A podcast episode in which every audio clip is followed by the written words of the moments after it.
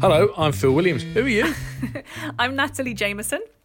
And this is Bestsellers. Oh, it will be. This is just a trailer for it, but it will be Bestsellers, a brand new books podcast for you, which will feature the books that you will find at the front of the bookshop. There is no snobby Whoa, whoa, whoa, whoa, whoa, whoa, whoa. This is presuming people can still get to a bookshop.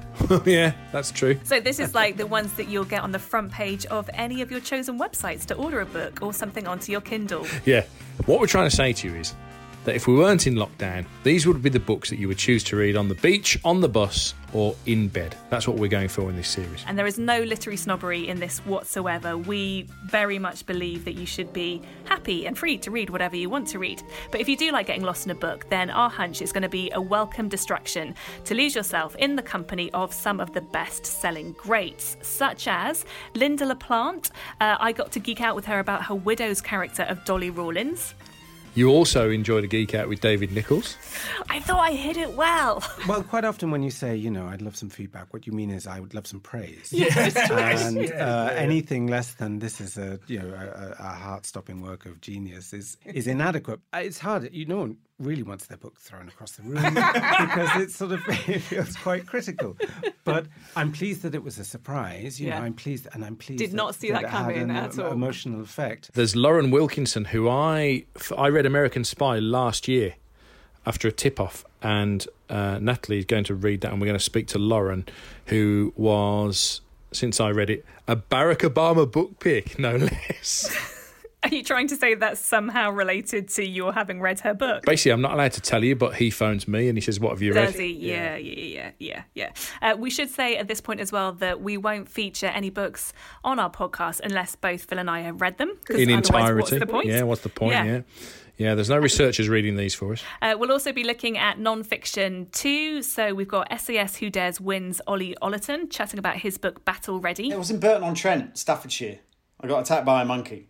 People actually still think at the end of it that it's a joke. I had locked, and this is what we do as humans. We we're wired to lock away the intimate trauma of any any significant event, and that is really where the problem stems from. It was a very quick step from being attacked by a monkey to, just moving on with everyday life. You know, it was like that happened, move on.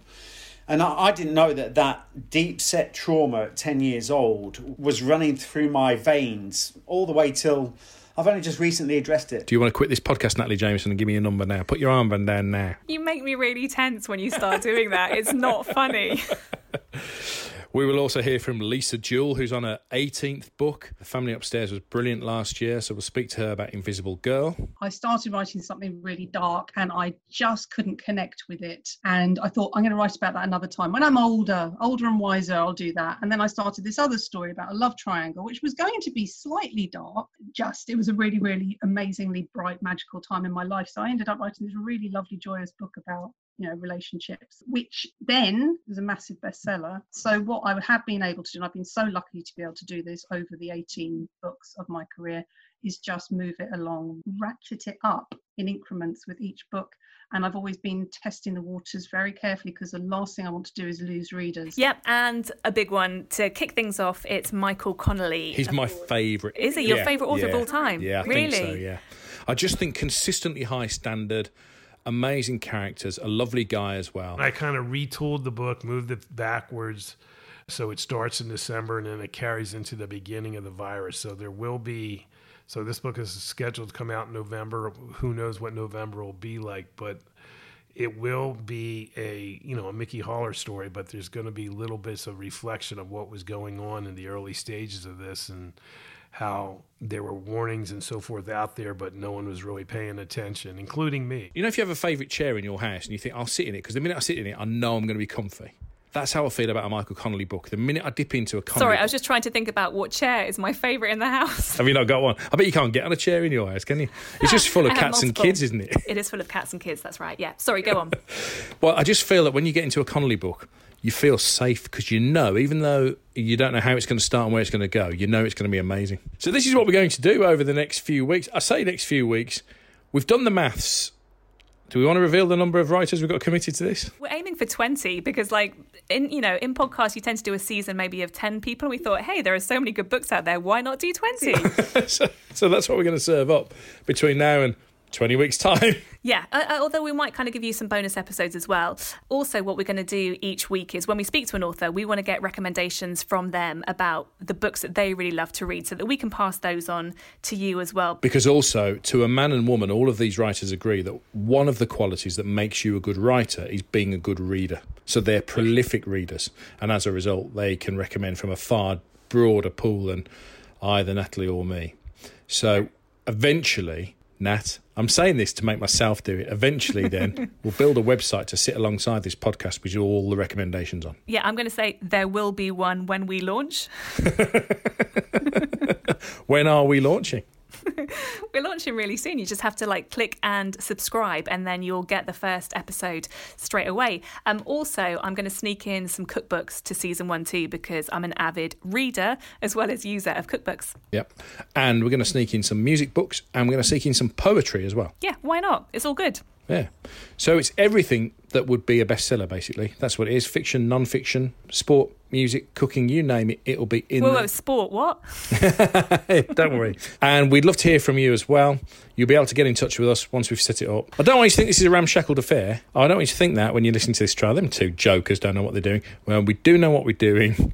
Natalie is signed as a writer. Uh, she's about to publish her debut. She's going through the editing stage at the moment, so she brings that wealth of experience to it.